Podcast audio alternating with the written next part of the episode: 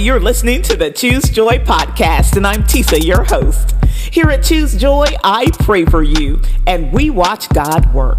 Let's pray today for a constant spirit of praise. I pray that your heart be forever changed so that praise will always be your first response. What an awesome God that He is mindful of us, hears us when we pray and when we praise. I pray that you take every opportunity to tell the Lord how grateful you are that He created you, that He has prospered you, and placed an anointed purpose on your life. Let your praise change the atmosphere around you today. I pray that the spirit of praise finds you wherever you are and that you stop what you plan to do. Stop right in the middle of what you're doing and praise the Lord with your whole heart. The Word of God says, Let everything that has breath praise the Lord.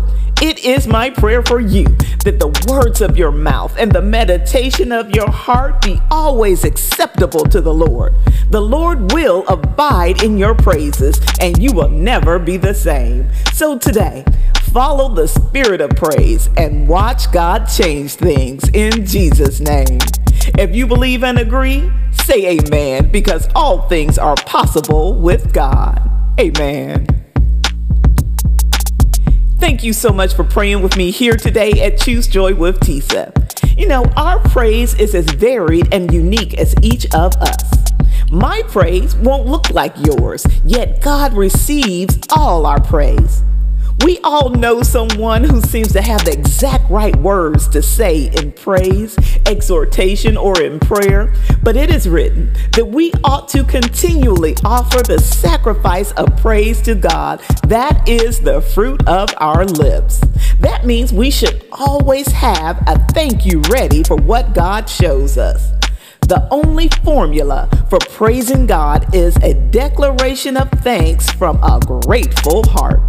Your praise is yours, and I pray that you give it freely to the Lord on every opportunity.